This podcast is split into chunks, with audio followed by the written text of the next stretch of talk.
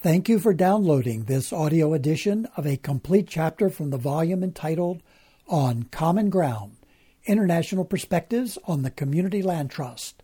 I'm John Emmeus Davis, one of the book's editors, along with my colleagues Line Algoed and Maria Hernandez Torrales. On Common Ground was published in June 2020 by Terra Nostra Press, a division of the Center for CLT Innovation. We hope that you enjoy the following program.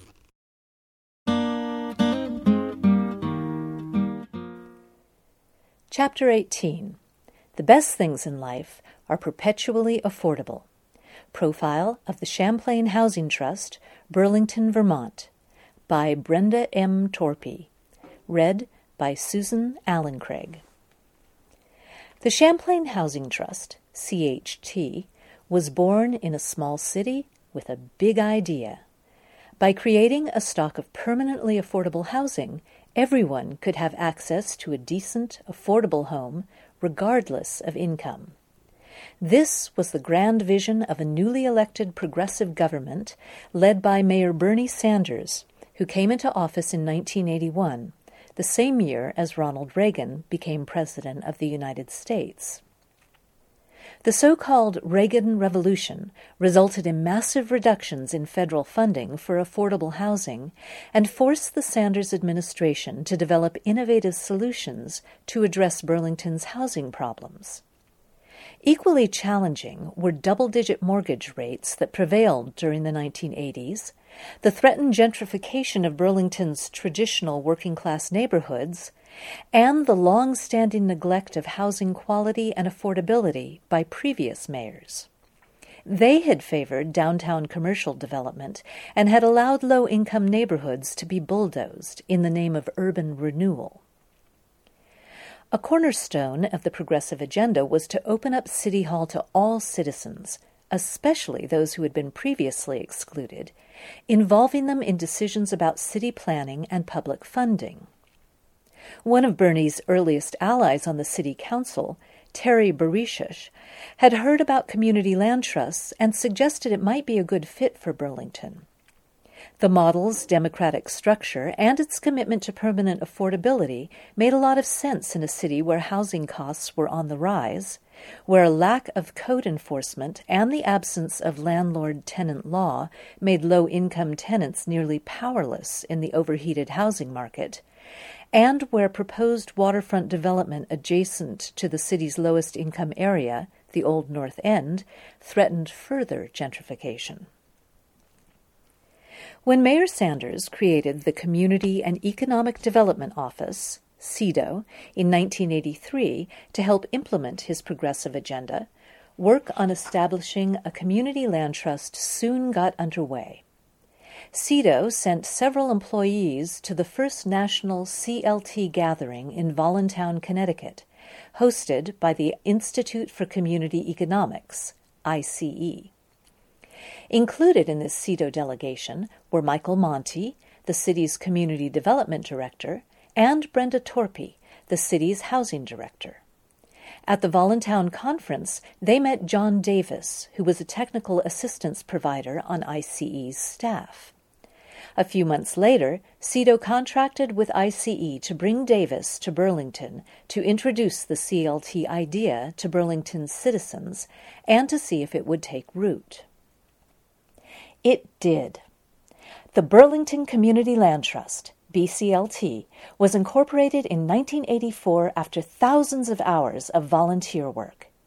Recruited and coordinated by CEDO staff, these volunteers wrote bylaws for the new organization, developed its policies, and fashioned strategies for finding the funds that would be needed to support the organization's operations and to produce affordable housing. Among the BCLT's incorporators were Howard Dean, the state's future governor, and Sarah Carpenter, future director of the Vermont Housing Finance Agency. The Old North End was chosen as the BCLT's area of priority, although the BCLT's bylaws allowed the organization to look for housing development opportunities in any of Burlington's neighborhoods. The city government seeded the fledgling CLT effort with a $200,000 grant for operations and provided a pair of million dollar loans from the Burlington Employees Retirement System. The BCLT later received regular municipal funding for its operations and its projects through federal funds that passed through the city's hands, including monies provided by the Federal Community Development Block Grant and Home programs, and from local funds dispersed by Burlington's Housing Trust Fund. Beyond financial support, the BCLT also had the benefit of continued assistance from CEDO staff and from Davis, the ICE staffer assigned to Burlington under a CEDO contract. The Burlington Community Land Trust was the first municipally initiated and municipally supported CLT in the United States, a direct result of the city's embrace of permanent affordability a policy deemed by progressives in City Hall to be the only socially equitable and fiscally prudent way for the public to create and to sustain affordable housing. Mayor Bernie Sanders and his immediate successor, Peter Clavelle, were outspoken champions of decommodifying publicly assisted, privately owned housing. Their administrations acted to embed this principle into municipal policy and multiple ordinances. Their goal was to ensure that public investments in affordable housing would go primarily, even exclusively, into housing that would be kept permanently affordable. This was viewed as a revolutionary idea at the time, an outgrowth of Bernie's socialist agenda. But over the years, and for very practical reasons, this commitment to permanent affordability became accepted wisdom throughout Vermont. It also slowly gained acceptance among city officials in many other states. Seeding innovation outside of City Hall.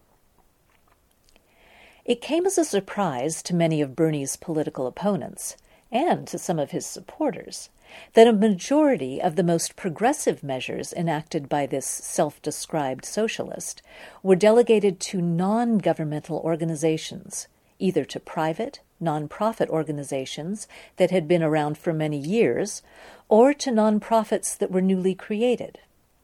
These progressive measures may have been initiated by City Hall, but they were neither administered nor controlled by city government. That was true for the BCLT as well.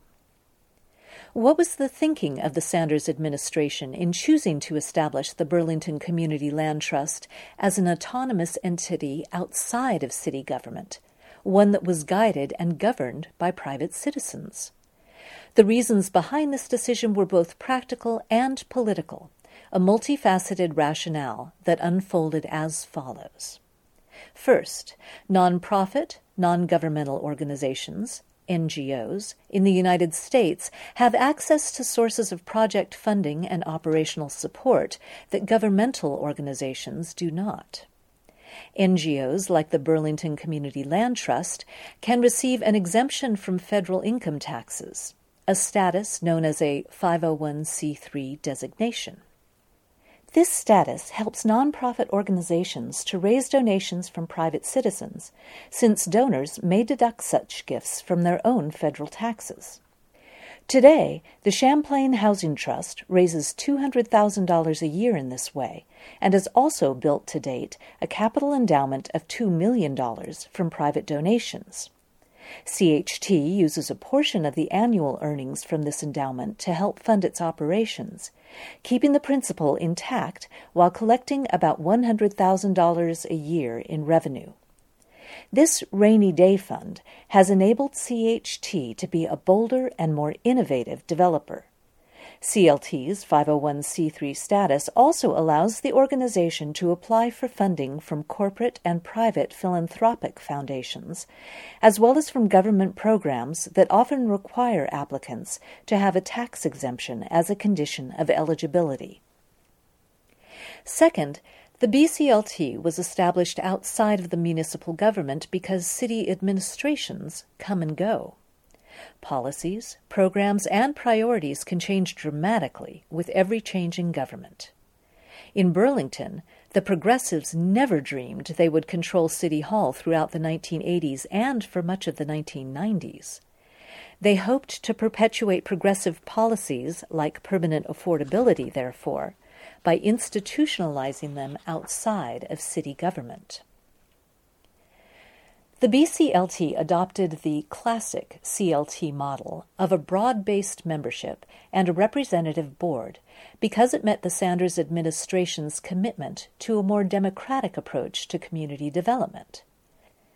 From the outset, the BCLT's leadership consciously used this structure to expand the constituency for its mission by recruiting leadership from beyond the progressive circle and found that, when separated from the heat of Burlington's partisan politics, the BCLT's mission found wide support. Even some conservative politicians came to embrace permanent affordability, recognizing it to be a more efficient use of public funds. The BCLT's leadership was also well aware that the whole idea of a community land trust was pushing against the conventions of the private real estate market and the powerful interests that undergird it. A community based NGO that embraced advocacy and education as part of its core mission could mobilize its members to support and defend progressive projects and policies as needed. For example, in 1993, the citizens of Burlington elected a Republican mayor, Peter Brownell, after a decade of progressive rule. The new mayor soon proposed to redirect community development funding away from affordable housing in order to support economic development and public works instead. The BCLT led the resistance to his efforts. When city councilors met to take the vote on the mayor's proposal, they found themselves surrounded by seventeen quilted banners hanging from the upper balcony of the council chamber. Each colorful banner, three feet wide and eight feet in length, was made up of dozens of hand sewn squares. These quilt squares, 500 in all, had been crafted by residents of affordable housing and homeless shelters throughout Burlington who had been asked to depict the meaning of home in images and words of their own choosing. One square, in particular, captured the BCLT's unique approach to housing. The best things in life are perpetually affordable. As the City Council's meeting got underway, volunteers stepped to the microphone during the public forum, reading statements that spoke of the importance of affordable housing in their own lives. In the end, the council voted to restore the housing funds, rejecting Mayor Brownell's proposal. The mayor himself lasted for only a single two year term. He lost the next election, and progressives returned to power. Another reason for establishing the BCLT outside of city government was the sheer unfamiliarity of the whole idea of developing and selling resale restricted owner occupied homes on leased land. It was easier to market such homes if the landowner was a charitable nonprofit organization rather than a governmental entity. It was easier for the public to accept the overall concept as well. If the Sanders administration had attempted to institute government ownership of land, it would have fed into the red baiting narrative of Bernie's opponents. Vermont was and still is a very liberal part of the United States, but property rights are jealously guarded, and government interference in these rights through any type of property restriction has always created a strong backlash. There was a final practical reason for creating a community land trust outside of city government, one that became increasingly clear in subsequent years. The BCLT was going to be a better steward for a growing portfolio of permanently affordable owner occupied homes than city officials could ever be. Long term stewardship required a specialized staff who were fully committed to watching over the housing entrusted into their care, acting to protect the housing's affordability, and intervening, when necessary, to prevent foreclosures among any homeowners who might get behind in their mortgage payments. Stewardship in order to work easily and effectively, would require a cooperative relationship between the land trust and its homeowners, who are also members of the CLT. This is not the kind of relationship that can be easily created or maintained with a government agency. Cultivating a favorable policy environment. As Burlington's progressives work to create new resources for the development of affordable housing, they also work to enact new laws that would protect vulnerable renters and produce permanently affordable homes through funding and policy initiatives. This dual commitment to expanding the supply of housing and to preserving the affordability of that housing was woven into guidelines for the Housing Trust Fund, capitalized through a penny increase on the property tax rate, ordinances that regulated the conversion of rental housing to condominiums and retarded the loss of existing housing from demolition or conversion to commercial uses, and an inclusionary zoning IZ ordinance, where the affordability of all IZ units had to be preserved for 99 years. Creating these laws required the active participation of many of the same neighborhood activists and housing advocates who had come together to create the BCLT in 1984. The board and staff of the BCLT were actively involved in all of these legislative efforts to expand funding for affordable housing, as well as several unsuccessful campaigns to enact ordinances to protect the rights of vulnerable renters, including an anti speculation tax and just cause eviction. There continued to be considerable overlap among city government, the emerging Progressive Party created by activists who had helped to elect Bernie Sanders, and the BCLT. The BCLT's first executive director was Tim McKenzie, a neighborhood activist who had helped to mobilize voter support for Bernie's first successful campaigns for mayor. Gretchen Bailey, an assistant city attorney who had been one of Bernie's first hires, conducted much of the legal research that enabled the BCLT to craft a ground lease compatible with Vermont law. The first board president of the BCLT was Brenda Torpy, who served as the city's housing director until moving to a job at the Vermont Housing Finance Agency.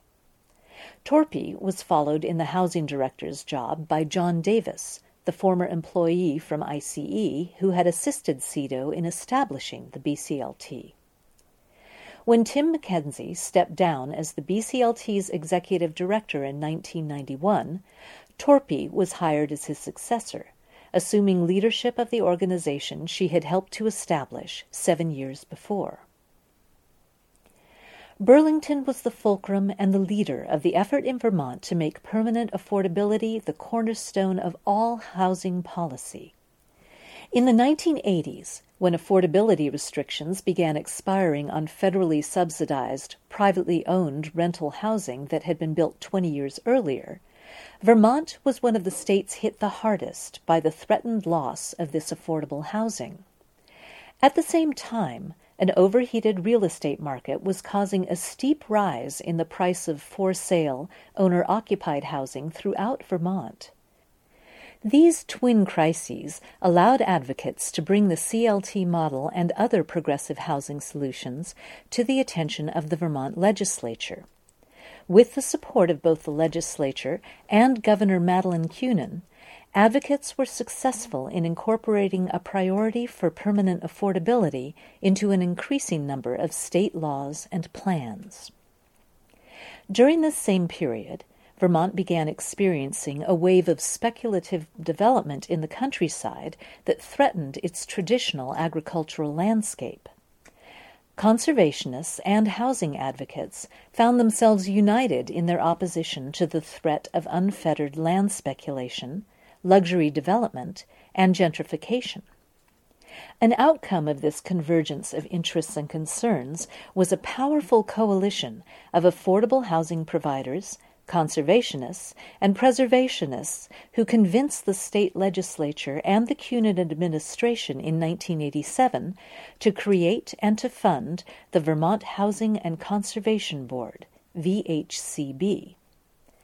This quasi public entity was funded by a portion of Vermont's property transfer tax, money that was then used by VHCB to preserve open space, working farms, historic landmarks, and affordable housing. The priority recipients of the grants dispersed by VHCB were a network of nonprofits doing land conservation or affordable housing that were obligated to steward these land based resources permanently. Funding from VHCB helped to create and to sustain the operations and the projects of community land trusts in Burlington and throughout the state. Indeed, this new crop of CLTs became the principal means by which VHCB sought to accomplish its affordable housing mission. The Burlington Community Land Trust was able to grow and to thrive in this favorable policy environment. With the government of its city and the government of its state both embracing the principle of permanent affordability, and both directing public capital toward projects and organizations that would make this principle a reality, the BCLT was able to turn a forward thinking policy into the sticks and bricks of new housing. Building a diverse portfolio of permanently affordable housing. The BCLT's original strategy was twofold to expand home ownership by creating a resale restricted leased land home ownership product slash program that would be accepted by public funders, private lenders, and prospective homebuyers, and to improve the Old North End, a neighborhood with an aging housing stock that was in poor condition, but losing its affordability because of the neighborhood's proximity to the downtown, the waterfront, and the University of Vermont. On the home ownership side, the first challenge was to gain acceptance for the CLT model, and in particular, its separation of land and buildings. This dual ownership model frightened lenders and daunted appraisers. There were few other CLTs to point to in the early 1980s. Thus, there was no track record to reassure skeptical lenders and public leaders that, first, there would be a market for limited equity homes on leased land, and second, that the benefits would outweigh the risks to either buyers or lenders. Even Bernie Sanders worried at first that this might be second class home ownership for working people. The BCLT also faced the wrath of private realtors and for profit developers who objected strenuously to the removal of land and housing from the speculative market. A few years after the organization was established, some of them organized Home Owners Against the Land Trust, HALT, to oppose a proposed BCLT development in which single family detached houses were to be built on donated land. They picketed City Hall, singing, Oh, give me a home with land that I own, to the tune of Home, Home on the Range. This was a stark reminder that what the BCLT was committed to doing was a scary departure from business as usual. Burlington's progressive government may have embraced permanent affordability as a necessary response to the inequities of a profit oriented housing market and as a way to retain the value of the public investment in housing. But that didn't mean that the private sector, or the NIMBYs living near BCLT housing, were ready to do so. The BCLT appealed for help to the Vermont Housing Finance Agency VHFA, a state agency that had been established to provide mortgages for first time homebuyers. After much hemming and hawing, VHFA accepted the CLT model, but only halfway. VHFA's solution for persuading their participating banks to chance this new thing was to create a rider to the ground lease, which gave banks the option of taking the entire property land, and home, if the BCLT did not cure a mortgage default in a specified time. The BCLT's leadership was confident of prevailing and never letting a property go to foreclosure, so they reluctantly agreed to this bargain, at least until the model was proven. Later, a more favorable arrangement was negotiated that protected BCLT's interest in the entire property. No longer was BCLT required to pledge its land as collateral when a homeowner obtained a mortgage through VHFA. Once VHFA was on board, the BCLT was able to engage with local bankers who eventually became ardent supporters, especially when they saw there were virtually no foreclosures among the low income homeowners being served by the land trust. The first home purchased by the BCLT was a vacant single family house. It had been spotted by a single mother, an assistant librarian named Kathy Nielsen, who happened to attend a public forum at the library introducing the BCLT. She wanted a decent, secure home in which to raise her two daughters, so Kathy volunteered to be the guinea pig for the new model of tenure that the Land Trust was trying to establish. As the BCLT's founders continued to worry their way through all the policies and structures for the new CLT and continued to negotiate with VHFA to create a mortgage product for resale restricted homes on leased land, Kathy and her daughters cleaned up the site of what she hoped would be her new home. By autumn, she told the new BCLT board, I mowed the grass all summer and I'm raking the leaves now but I will not plow the snow unless I am living there. Goaded by this passionate, prospective homebuyer who was growing a bit impatient with how long it was taking to put a roof over her head, the BCLT's leaders speeded up their efforts. All the pieces were pulled together, and BCLT had its first closing in 1985. Kathy Nielsen got her home at last, before the winter. Since then, over 234 single family houses have been placed under the CLT's stewardship, along with 372 condominiums and five duplexes. All of these owner occupied homes are encumbered with permanent contractual restrictions that ensure they will be resold in the future to income eligible households for an affordable price.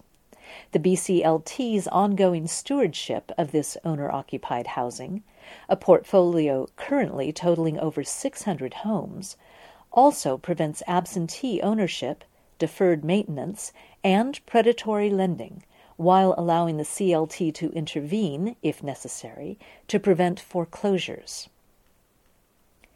From its earliest days, the BCLT strategically purchased small, multi-family rental properties containing two to six housing units in the Old North End to avert tenant displacement. The initial plan was to work with existing tenants to convert these properties into limited equity cooperatives. But over time, the BCLT came to realize that larger multi unit buildings were more likely to succeed as cooperatives. Converting existing rental housing into a cooperative was much harder to do and less likely to succeed than constructing a new building and organizing a new group of residents to create a cooperative association from scratch. There are now six limited equity and zero equity housing cooperatives in the organization's portfolio, containing a total of 121 co op apartments. On the neighborhood development side of its mission, the BCLT quickly evolved beyond its initial anti gentrification commitment to the Old North End. By the 1990s, the BCLT possessed a growing portfolio of rental housing and had already started to build its internal capacity to be a good social landlord. At first, it managed a relatively small number of scattered site, rehabilitated rental properties, primarily in the Old North End. Over time, it expanded its service area beyond the Old North End and also began developing affordable rental housing, making use of low income housing tax credits a new federal program that provided equity for the construction or rehabilitation of housing served tenant households below 60% of area median income. By the end of 2019, the Community Land Trust owned and managed 2,431 rental apartments. a larger geography, and a broader mission.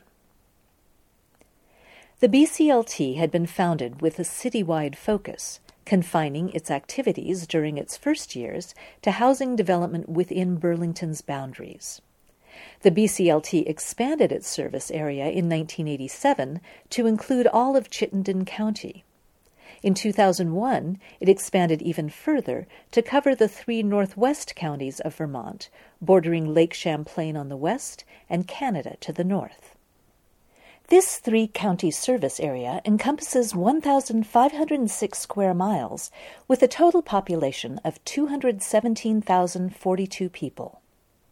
At the request of town governments within that area, the BCLT began to construct new rental housing and to operate a regional housing rehabilitation loan program for low income homeowners. The BCLT's greatest change and biggest leap came in 2005 when the leaders of the Lake Champlain Housing Development Corporation, LCHDC, invited the staff and board of the BCLT to explore a formal alliance and possibly a merger. By that time, decades of HUD cutbacks and a draconian shredding of the social safety net by a succession of federal administrations were putting both nonprofits at risk. A Republican governor in Montpelier posed a threat to housing development funds coming from the state as well it no longer seemed feasible for LCHDC and the BCLT to share a relatively small service area and to compete for a scarce supply of dollars, sites, and political support. LCHDC possessed about 1,200 rental apartments. The BCLT's holdings included about 700 homes, divided equally between home ownership and rentals neither portfolio was large enough to be truly sustainable. After a year of conversation, negotiation, and planning, the two organizations decided to merge into one. The BCLT was chosen to be the surviving corporation due to its strong membership base, broad donor support, and the diversity of its programs and funding sources. The name chosen for the newly merged corporation was the Champlain Housing Trust, CHT. The model of membership and governance of a classic CLT was embraced by both boards during the negotiations leading up to the merger.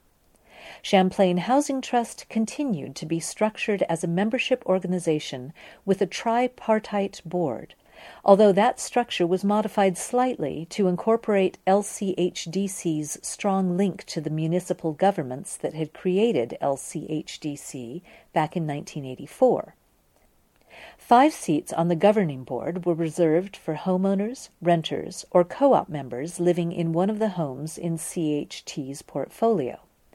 Five seats were reserved for representatives of CHT's general membership, people who live within CHT's service area and support CHT's mission, but who do not live in a CHT home. Five seats were reserved for officials from the public sector, drawn from various municipal governments and regional bodies within CHT's three county service area. In the financial crisis of 2008, Vermont did not experience a crash in real estate values, but the state was hit hard by the subsequent economic downturn, producing a startling multi year rise in homelessness. Shelters and homeless assistance programs sponsored by the state government were overwhelmed and sought CHT's assistance. This was not an entirely new activity for CHT, but the scope of its role grew substantially in response to this crisis. CHT's ability to rapidly finance and develop properties enabled CHT to promptly create a new homeless facility, a converted motel where individuals and families could be temporarily housed and have access to services provided on site. The success of this project led to CHT's most recent contribution to the region's housing needs a partnership with the University of Vermont Medical Center Hospital to house people who are chronically ill and homeless. The hospital has contributed $3 million in capital, along with operating subsidies for on site health services at two housing sites, enabling CHT to work toward its goal of eliminating chronic homelessness. Over the years, the Land Trust has gradually added a number of non residential projects to its portfolio as well. Beginning in the 1990s, the BCLT assumed a broader community development role in the Old North End, redeveloping polluted sites and returning abandoned and blighted properties to community use. BCLT not only built housing, it also developed a pocket park, a food shelf, a multi generational community center, and buildings for nonprofit offices delivering everything from affordable health care to legal services. A former bus barn was converted into commercial spaces for a neighborhood restaurant, a laundromat, a garage for repairing and recycling cars, and a shop for repairing and selling bicycles. Since the 2006 merger, CHT has developed downtown office spaces, including a multi story mixed use building in which CHT is headquartered. At present, the organization's real estate portfolio contains over 160,000 square feet of non residential space. CHT's most recent non housing venture is the acquisition and rehabilitation of a former Catholic elementary school in the Old North End, which had been mostly vacant for many years. CHT converted the building into a thriving community center an anchor tenant is the city's Parks and Recreation Department, which is making full use of the building's gym for year round recreation and sports, and also hosting arts and cultural activities and a daily senior center. Sharing the building with Parks and Recreation are a family center, a cooperative child development center, an amateur theater, and a nonprofit organization providing refugees and new Americans with legal, health, and social services, job training, youth services, translation, and English language classes. A large community room and a commercial kitchen accommodate neighborhood meetings and provide an affordable space for family gatherings like weddings and memorials, as well as for cultural celebrations and festivals. CHT's ever expanding array of projects and services requires a large staff. A hundred employees oversee a diverse real estate portfolio that, in addition to several non residential buildings, currently contains over 3,000 homes. CHT's residential holdings include shelters for the homeless, community homes with built in services, rental apartments, limited equity cooperatives, limited equity condominiums, co housing, and resale restricted houses on leased land, providing a continuum of housing options for low income and moderate income households. CHT's staff provides a rich mix of services for homeowners and renters alike, helping them to succeed in the housing that is theirs and enabling them to move along this continuum to achieve the type and tenure of housing that is best for them. These services include financial education and counseling for applicants seeking to rent, purchase, or retain housing, as well as case management for those with special needs. Staff support is also provided for community building activities like gardens and youth programs. In 2008, CHT received the United Nations World Habitat Award for the Global North, recognizing the fiscal, environmental, and social sustainability of the Community Land Trust model. This brought international attention and acclaim for CHT's distinctive approach to the decommodification of housing. As a component of that award, CHT hosted an international study visit in June 2009 with participants from 13 countries. The peer to peer relationships formed during this visit helped to hasten the spread of the CLT model to other countries, including Australia, Belgium, and the United Kingdom. More recently, CHT has established connections with fledgling CLTs in Canada and France.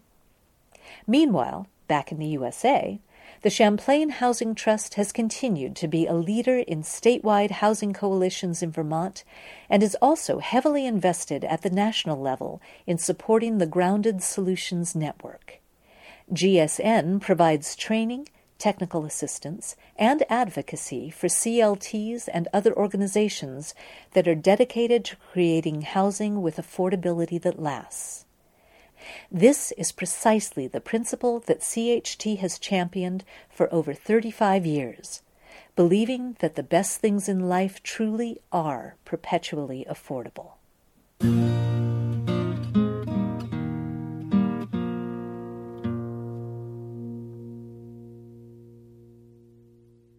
This has been an audio presentation of a published chapter from the book entitled On Common Ground.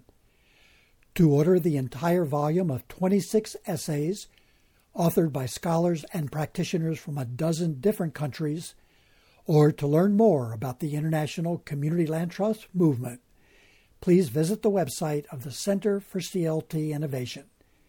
We can be found at www.cltweb.org. Thank you for listening.